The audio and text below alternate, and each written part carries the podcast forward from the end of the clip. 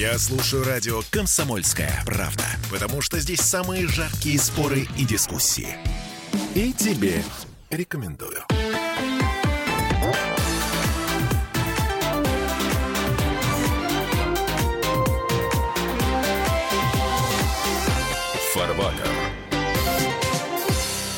Серьезный вопрос сегодня в программе. Таможенная система или параллельный импорт, о котором так много говорят в последние полгода, 9 месяцев в связи с тем, что у нас возник дефицит определенных групп товаров по понятным причинам. И как бы власти, даже чиновники, в том числе и в правительстве России, говорят, что параллельный импорт решит проблему. Да или нет? Обсуждаем сегодня в таком составе. Я Дмитрий Делинский, депутат Госдумы, доктор экономических наук Михаил Делягин. Михаил Геннадьевич, здравствуйте. Добрый день. Здравствуйте. И э, Сергей Кобин, автор книги «Нравственная экономия», доктор технических наук. Сергей Викторович, добрый день. Здравствуйте. Ну что, где-то месяц назад Владимир Путин заявил, что параллельный импорт, ну, на самом деле, путь в никуда. По крайней мере, так можно интерпретировать слова о том, что если мы снизим пошлины, значит, если мы откроем внутренний рынок для иностранных товаров, то мы сами ничего производить не будем, и ничем это не закончится хорошим. Да, видимо, по этой же причине царь Петр покровительствовал промышленности деятельности России, это во-первых. Во-вторых, вот кто когда-либо занимался предпринимательской деятельностью, то хотя бы раз в жизни начинал какое-нибудь промышленное производство товаров широкого потребления, фабрично-заводской деятельности, ясно представляет себе, что необходимо освоение новых станков, оборудования, материалов, обучение персонала, и все это происходит постепенно. Вот опыт, знания, технологические приемы, освоение новых зданий, машин, доставка сырья, ресурсов энергетических, реализация лучших условий хранения и сбыта готовой продукции, все это, несомненно, легче реализовать на существующем предприятии, расширяя, расширяя его масштабы, нежели чем создавать новое. Это к тому, что э, вот по щелчку пальца товары, которые исчезли э, с прилавков наших магазинов, они не вернутся, если их не завозить. Да, при этом преемственность поколений, непрерывность производственного цикла всегда является основой при промышленном производстве. Вот самые незначительные перерывы в работе промышленных предприятий, э, заводской промышленности, а продолжительные, тем более, просто их разрушают. При этом остановка одной отрасли, она влечет за собой остановку других отраслей, поэтому принцип тотального производства, описанный подробно китайцами, что это такое, это ассоциация национальных производительных сил. Если мы сегодня, вот вы говорите, что если мы не будем возить, то будет плохо, наверное, да. Только вопрос параллельный импорт с пошлинами и без пошлин, вот это, в этом вопрос. Главный вопрос, который здесь возникает, а не по этой ли причине сегодня Европе не поставляет дешевое сырье, чтобы хотя хотя бы временно, на месяц, на два, на три, на полгода остановить ее промышленность с она целью потом, чтобы она умерла. Она а потом нужно прийти, купить остатки, то, что было, и на этой базе запускать свое. А что, это мы купим? Ну, конечно, мы. Эти будем мы под названием Америка и Англия, а мы будем с удовольствием наблюдать, как это происходит. Да, это сарказм, мы своей промышленностью не, не занимаемся, поэтому купят все это. Что можем сделать мы? Безусловно. Мы можем открыть промышленные районы и округа в которых мы можем предложить дешевую аренду земли, мы можем предложить э, значит, нулевую ставку кредита, мы можем предложить э, себестоимость по коммунальным и прочим услугам, дороги, подъезды, все коммунальные услуги, все по себестоимости и все-все-все что связано с полным промышленным циклом производства. Вот тогда к нам приедут и немцы, и французы, и итальянцы, и все остальные. Кстати, они готовы это делать. Кстати, они уже это обсуждают. К сожалению, этого не делаем и не обсуждаем мы. Поэтому задача, задача заключается именно в том, чтобы остановить промышленность Европы, поскольку, как известно, промышленности России товаров широкого потребления просто нет. Поэтому э, справедливо э, процитировать будет опять а, Фридриха Листа, что убеждение в могущественном значении беспрерывности работы, в непоправимости ущерба, происходящего от перерыва, и создало идею таможенного покровительства фабрично-заводской промышленности. А вовсе не страх и не эгоистические требования, привилегии со стороны фабрикантов. Добавим к этому а и вовсе не стремление к получению и увеличению суммы меновых ценностей. Ну, то есть глупо. государство не извлекает прибыль, не пытается извлекать прибыль из э, э, обложения э, таможенными пошлинами товаров. Чем выше пошлины, тем больше прибыль. Это вспомогательный доход. Цель покровительства – обеспечить принцип непрерывности в промышленности. И то, чтобы капиталу, который формируется в государстве и промышленности, шла генерация не на вывоз его, на экспорт, на воровство, не в преобразование в спекулятивный капитал, а в формирование с помощью этих таможенных пошлин, условий для воспроизводства новых промышленных ассоциаций и расширения ассоциаций национально-производительных сил. Так, вот главная цель. Господа, в моменте, а, вот, вот прямо сейчас, а, значит, мы уже смирились с тем, что импортные товары подорожали страшно из-за того, что не рубль подешевел, а логистика усложнилась.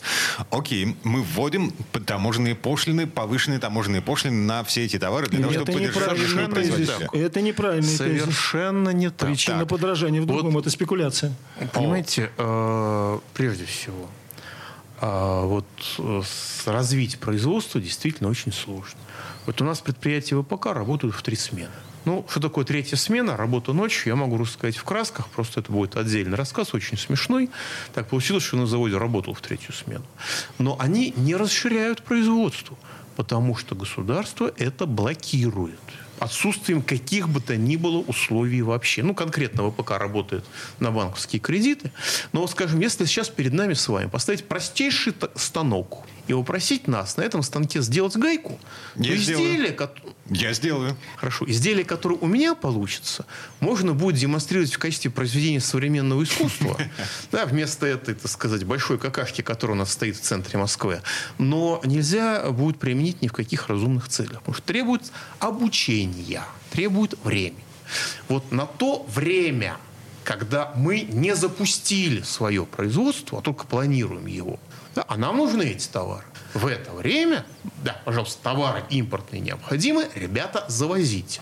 Но знайте, что с понедельника вы будете завозить 90% этих товаров, а со вторника 80%.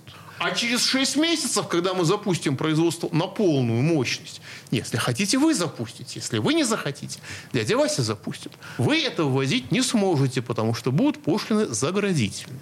Параллельный импорт – это, по сути дела, узаконенная контрабанда. Если я приношу извинения, если я кого-то обидел.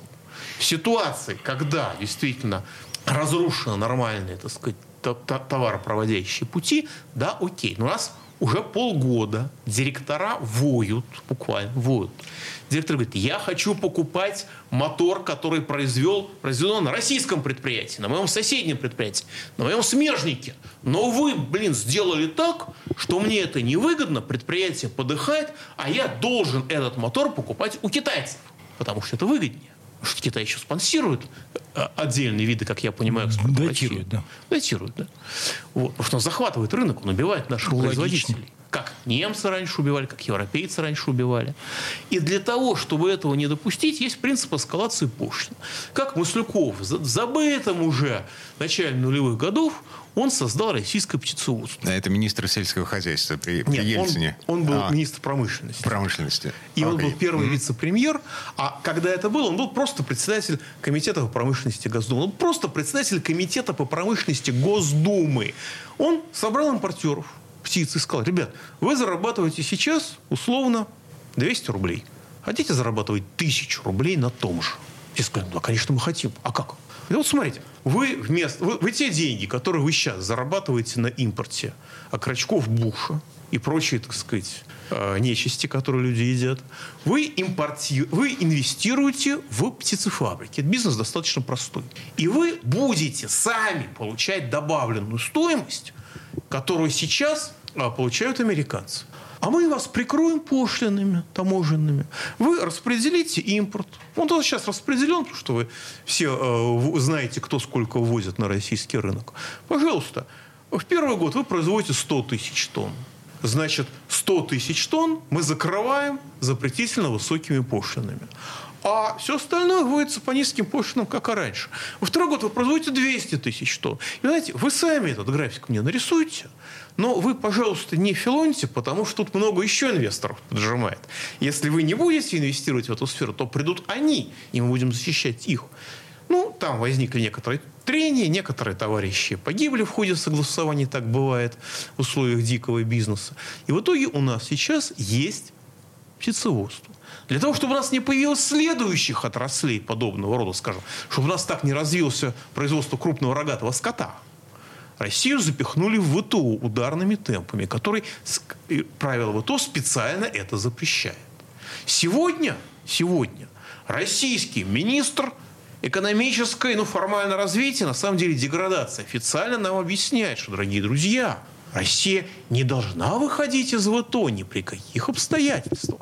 При том, что ВТО на самом деле умерло еще во времена Трампа. Там просто не работает орган согласования торговых споров, потому что американцам уже это стало невыгодно. Но российские одичалые бюрократы, наверное, последние в мире, кто рабски выполняют де-факто уже несуществующие правила. Кроме того, что смешно говорить о ВТО в условиях санкций. Какое может быть ВТО? Это какой-то Да, это вообще бред. И еще одна вещь, которая очень сильно блокирует наше развитие. Даже там, где можно. Вот у меня сейчас некоторые знакомые. Они инвестировали, сделали прекрасный завод по производству ну, условно говоря, расписной керамики. Так, а, Михаил Геннадьевич, вот к этому э, кейсу давайте вернемся чуть позже, потому что реклама у нас.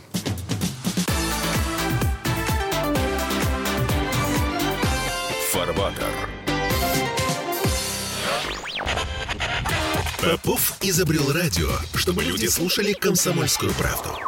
Я слушаю радио «Комсомольская правда». И тебе рекомендую.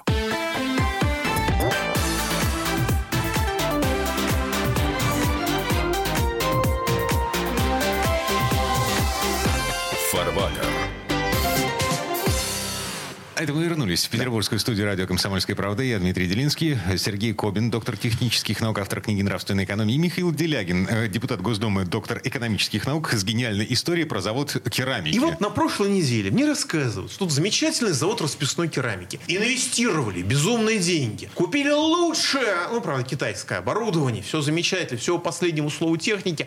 Маленькая проблема. Художников нет. Так. В где эти художники развиваются с 18 века, на современный, модернизованный суперзавод смогли найти там, меньше 10 художников. А нужно условно 60. И в чем же проблема? Работать не хотят. Глядят мне в глаза, человек приехал, так сказать, вполне себе упакован, говорит, работать не Я говорю, подожди, а зарплата-то у них какая? Он говорит, ну как, какая? 50 тысяч. Mm. Я говорю, подождите, подождите. В недальнем Подмосковье вы платите художникам 50 тысяч рублей и хотите, чтобы они, быть художник, чтобы они были художниками? Говорит, а чего? Вполне достойная зарплата. Я говорю, ну, поживи на эти деньги, а потом через месяц расскажешь мне, какая она достойная. Даже в ближнем Подмосковье. Mm-hmm. Вот представление о том, что труд не стоит ничего, потому что мы сейчас завезем из Средней Азии, это блокирует любое использование нормальных технологий. И в голову одичалых это проникло очень глубоко, въелось. А, так смотрите, заграничные товары сплошь и рядом, а они стоят дешевле, потому что там труд дешевый. А почему? Это в Германии труд дешевый. Это в Китае труд дешевый. Простите, в Китае труд уже дороже, чем в России. Потому что когда вы работаете, когда у вас есть объем производства, то эта заработная плата, которую вы выплачиваете, это есть спрос на вашу продукцию. Еще товарищ Форд Форд это мучил. Я прошу прощения, школь вы Форда вспомнили, я вас немножечко поправлю, что спекуляция ничего не имеет общего с делами. Поэтому вы пытаетесь понять э, спекуляцию при начислении зарплат, вы пытаетесь понять спекуляцию при поставке товаров на внутренний рынок. И то, что мы сегодня наблюдаем во всех группах товаров широкого потребления, это есть не что иное, как спекуляция, никакого отношения это к делу не имеет. Если мы ведем параллельный импорт, это совершенно не означает, что мы не платим государству государству пошлины,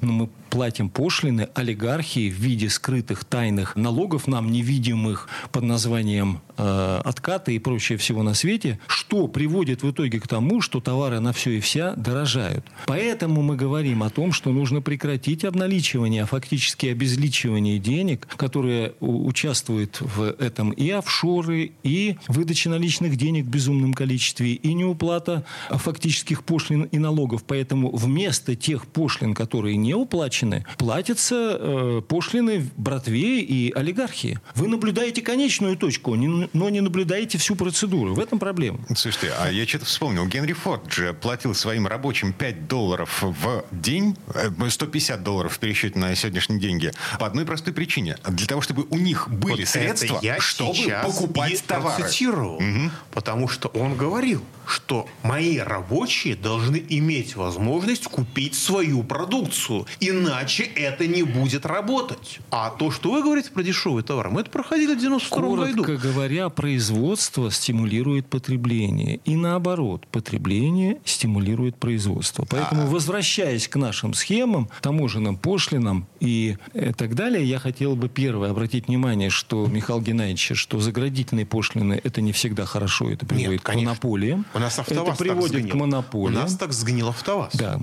монополиям. Второй момент очень важный по поводу зарплаты, не зарплат. На сегодняшний день огромное количество детей, просто огромное количество детей, получивших образование, которые не могут найти себя в промышленности. Почему они не могут себя найти в промышленности? Ответ понятен. Потому что нет тотальной промышленности. Тотальная промышленность – это ассоциация национальных производительных сил. Все должно производиться на национальной территории. Дорого, дешево государство должно субсидировать, датировать и создавать необходимые условия для этого. Если у нас появятся заводы, фабрики и так далее, то решительным образом вырастет спрос. Сегодня этого спроса просто нет. Поэтому известен, кроме таможенного покровительства, и другой способ, который активно применяется в Китае. Это субсидии и дотации. Но надо помнить, откуда взялась эта тема в Китае. В Китае Америка имеет благоприятственные отношения в развитии торговли. Мы можем товарами широкого потребления, мы можем себе представить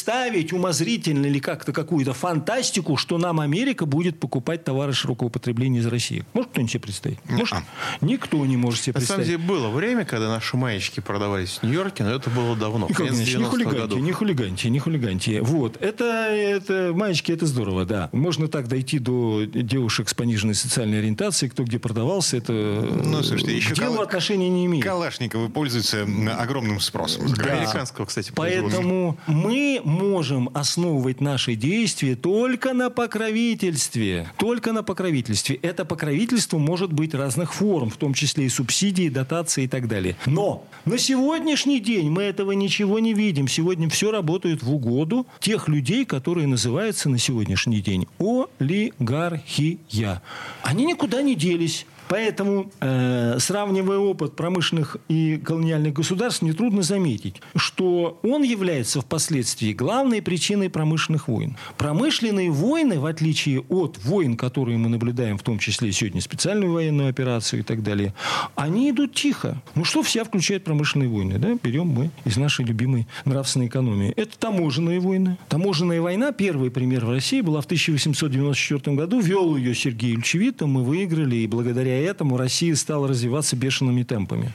Социальное разложение. А когда при равнодушии общества к высшим идеям является крайнее неравнодушие к низшим интересам и материальным благам, тогда наступает социальное разложение. Подкуп туземных элит. Да. А вот вы вот вы можете поехать и жить в Европе. Вот у вас такие-то деньги. Кстати, какому-то президенту какой-то страны предложили миллиард двести недвижимость в Америке, недвижимость в Англии. Подкуп. Подкуп туземных лест. Вмешательство во внутренние дела туземных государств, санкции, навигационные ограничения. А вот ваши суда с нефтью, они не имеют права проходить. А нет, мы не будем страховать ваши суда, которые перевозят нефть. Почему? Ну, вот что это такое? Это все известно еще от э, царя Петра. Эпидемия, пандемия, являются, да. Применение спекулятивного капитала, да. Использование допинговых и коррупционных скандалов с целью деморализации Конституции, флага, гимна и других атрибутов туземной власти. Вы кто? Вы русские? Не, не, вы, вы не люди. Вы же не понимаете всей той демократии. А что такое демократия? А это когда по-нашему. Мы можем приводить пример товарища Сталина с демократией, это демократия американского народа, но он ущербный, этот пример. Он не является собой всю глубину подлости, которую к нам применяет. В первую очередь Англия Англия. А мы в чем проблема? А мы и рады. Мы рады обмануться. Дальше. Сегодня мы видим, Европа падает. Приобретение акций туземных промышленных предприятий с целью в последующем ограничения их развития. Известная встреча, когда встречается Трамп с Меркель и говорит она ему, а, у нас Мерседес это лучше будут, чем ваши. Он говорит, ну да, только может наступить момент неожиданно, что ваши товары широкого потребления будут никому не нужны. Она говорит, что вы имеете в виду? Он говорит, ну а что, вы не можете себе представить ситуацию, когда ваши товары будет купить некому? И вот сегодня мы можем представить эту ситуацию, когда товары из Европы купить будет некому. Например, Россия их уже не покупает. Дальше. Раскачивание сырьевого рынка и рынка туземных валют. Ограничение доступа к современным промышленным технологиям. Например, а мы чипа поставим в Тайвань и чипа поставим в Корею. И вдруг Корея, они испуганы, Корея вдруг решила не встречать Пелоси и будет э, действовать в интересах Китая, а Китай консолидирует интересы с Россией, и возникает совершенно другая модель. Какая промышленная? Что это такое? Это промышленная война. И из-за этой промышленной войны Россия теряет более трех миллионов человек. Потенциально-то меньше, а по факту-то больше. Наши э, девушки могли бы рожать детей, формировались бы новые семьи, создавались условия. А как будут люди рожать-то, когда у них нет ни квартир, ни домов, ни машин, ни условий жизни? Нет потребительского спроса, потому что нет производства, потому что идет промышленная война. Как раскачивается сырьевой рынок, всем известно. А, это русские там, они вот не поставили, поставили. Да не в этом дело. Баффет об этом написал лучше всего. Они же выкинули на рынок 5 триллионов долларов. Выкинули, выкинули. Куда пошла вся эта принцип сообщающих сосудов? А товарищ Лисин производит металлы, а товарищ э, Усманов производит металлы. Кто получил эти металлы? Это наш. Товарная масса-то наша. Но поскольку она болтается туда-сюда беспошлино, без экспортных пошлин, без внутренних пошлин, куда перешла вся эта э, товарная масса? В Америку. Поэтому Баффет говорит, цены выросли, потому что вот у нас на металл, на дерево. Значит, куда выгоднее будет вывозить металл дерева? А кроме металл дерева что Россия производит? И кроме э, сырья, да? И сельхозпродукции получается ничего. Дальше Михаил Геннадьевич говорил подробно о ложных экономических учениях на туземных территориях. А зачем вам нужно знать вот это вот учение только Адама Смита? Или Бирда, да? Вы же вот... А, а зачем? Надо воевать. Ну, это копеечная тема-то, воевать. Мы сейчас к этому перейдем. Мы на сегодняшний день, они на сегодняшний день не могут понять одну вещь. Интересно, это потрясающе для меня. Вот давайте посмотрим. Какой бюджет сегодня э, оборонный у США? Ну, 800 миллиардов. Примерно, да. 800, 800. миллиардов долларов. А какой бюджет э, оборонной у России? Ну, 40 где 65. А какую у Британии? 66. 60. А ВВП Америки 20 23 триллионов. триллиона. Да? Все охают, ахают. Ай, какой там у них, значит, огромный Госдолг 30 э, триллионов. Да это вообще ничто. По одной простой причине. В чем считать? Если в попугаях, то это одно. А если в меновых ценностях, то это другое. А если считать в меновых ценностях, и то они за короткий период, имея определенную добавленную стоимость, его возвратят. Но если у них за сотни лет скопилось огромные скопились производительные силы, да они мгновенно покроют этот убыток. Нет никакой проблемы у страны, которая обладает производительными силами. Богатство государства определяется не наличием в них сырья, золота, материалов и так далее. И даже товаров широкого потребления, но определяется в них уровнем развития производительных сил. Способность создавать богатство во много раз важнее самого богатства. Переходим к цифрам дальше, да? А, вот чуть позже. Прямо сейчас э, немножко новостей и рекламы. Мы вернемся в эту студию. Сергей Кобин, доктор технических наук, автор книги «Нравственная экономия». Михаил Делягин, доктор экономических наук, депутат Госдумы Пауза будет короткой.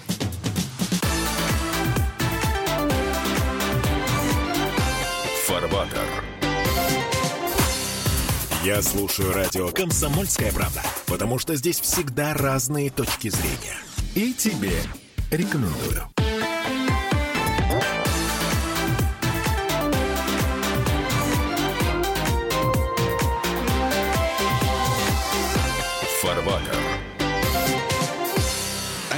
Вернулись в петербургскую студию радио «Комсомольская правда». Я Дмитрий Делинский.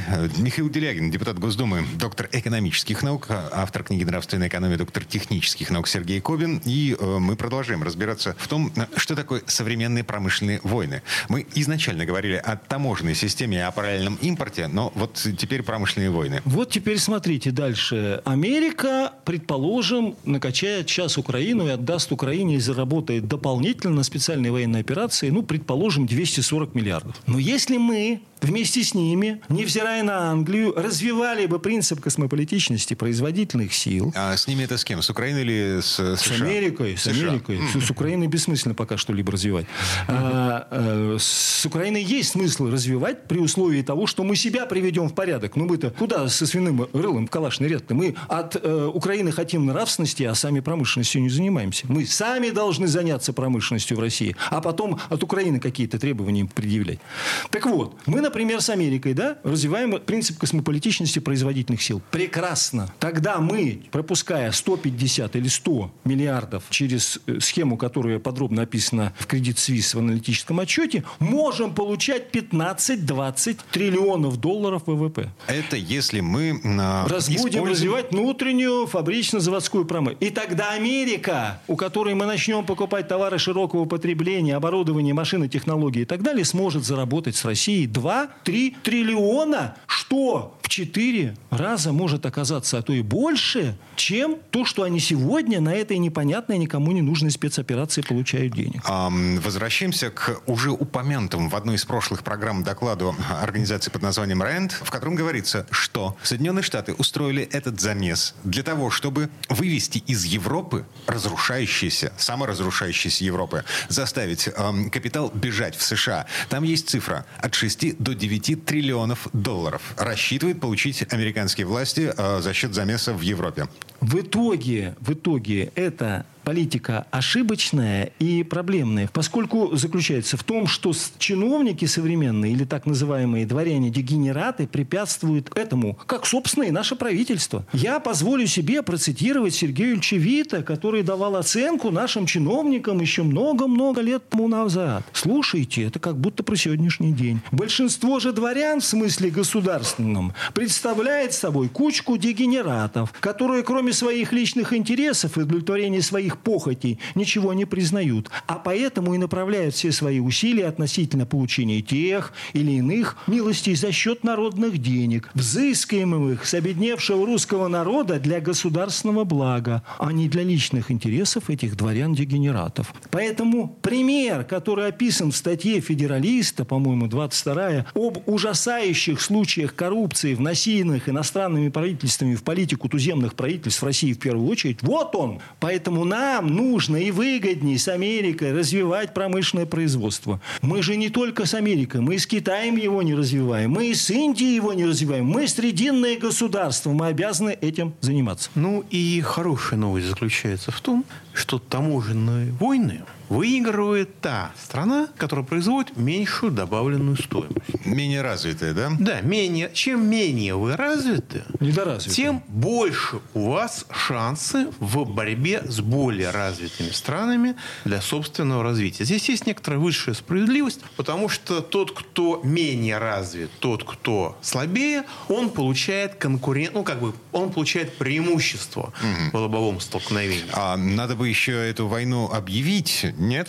Ну, не надо ее объявить, ее нужно просто начать. Таможенная война отличается от обычной тем, что ее не объявляют, ее просто начинают. Тихо, как тихо. Дракон у Евгения Шварца говорил, значит, настоящая война начинается вдруг.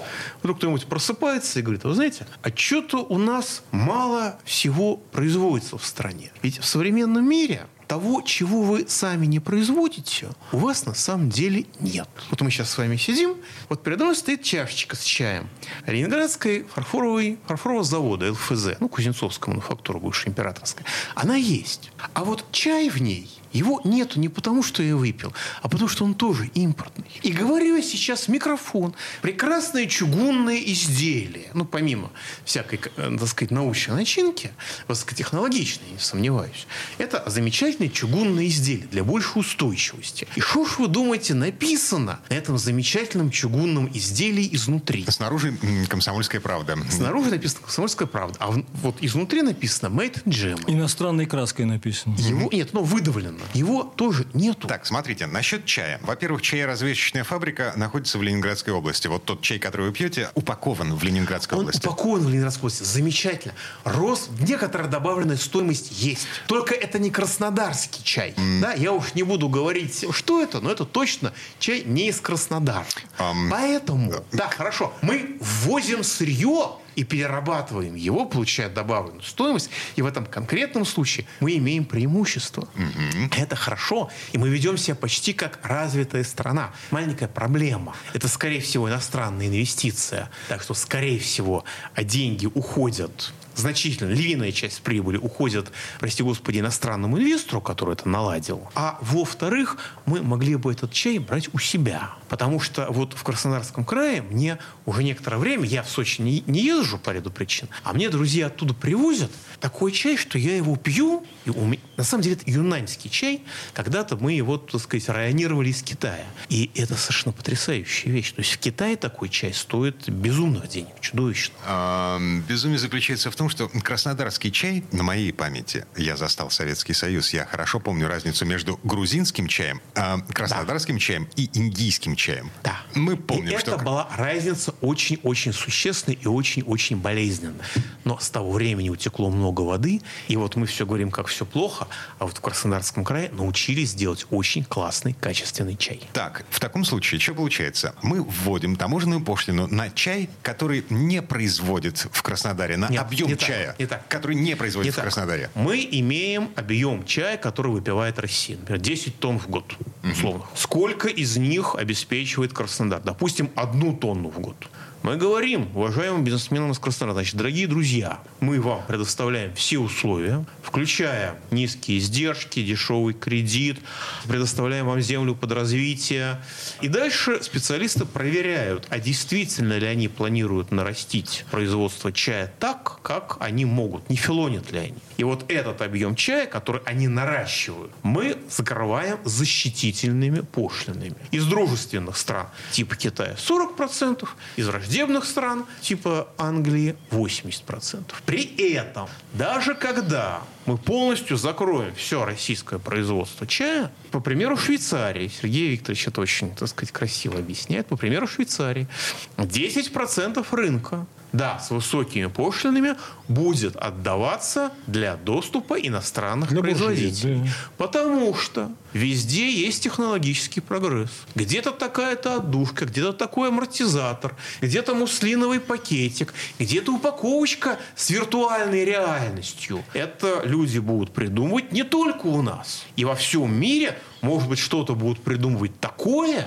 что будет полезно нам иметь. Пусть они это нам покажут. Пусть они это нам продадут в три дорого, и завтра наши бизнесмены это дело освоят и сделают лучше. Мне во всей этой истории из вашего рассказа не нравится только одно, что вы взяли пример сельхозпродукции. Да, низкая добавленная А я хотел бы обратить ваше внимание, что мы должны заниматься товарами фабрично-заводской промышленности широкого потребления. Хотя весь рассказ, он очень правильный. И с точки зрения таможенных пошлин в том числе. В чем беда? Наше современное русское правительство, оно не отличает меновых ценностей от производительных сил. Наше современное правительство не отличает частную экономию, промышленность, национально-политическую экономию, промышленность и глобальную Таким же примером является современный Евросоюз, который делегировав свои полномочия по экономическому развитию государства, совершенно забыл об основных принципах экономического развития государства. По этой причине они перешли на спекулятивный капитал. Но ну, бог с ней с Европой, нас интересует Россия. Даже в отношениях с Китаем, даже в отношениях с Индией, даже в отношениях с любой вообще в сущности страной, которую мы имеем, мы должны решать главную задачу установления в России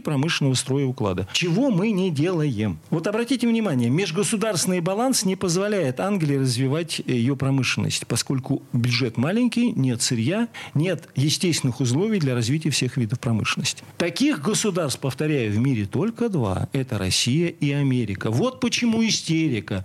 Вот почему это э, виск стоит, что нужно Россию разделить. Вот почему им постоянно кажется, что у нас мало населения и, значит, много сырья. Вот почему они хотят сделать, чтобы в России жило только 50 миллионов человек. Но самое страшное во всей этой истории, что с точки зрения демографической мы это и наблюдаем. Поэтому единственное спасение, когда эти все разговоры на тему, кто хочет быть похожим на Петра Первого, нужно спасать русский народ. Как? Устанавливать в России промышленный строй и уклад. Другого варианта нет. А лозунг должен быть один, как во времена Милославского, когда в 1648 году у батюшки Петра Алексея Михайловича Тишайшего сказали заменить вора Милославского да, на человека доброго. Других вариантов нет. Уберите воров, и все станет нормально. Уберите то, что не делает добавленную стоимость, и все станет нормально. Прекратите спекулировать, прекратите все это обналичивание, прекратите всю эту коррупцию, прекратите. Это все возможно, это все реально. Это не фантастика. Мы разумные люди. Мы движемся в светлое будущее и движем страну в светлое будущее. Сергей Кобин, доктор технических наук, автор книги «Нравственная экономия». Михаил Делягин, депутат Госдумы, доктор экономических наук. Коллеги, спасибо. Хорошего Счастливо. дня. Спасибо. Всего вам доброго.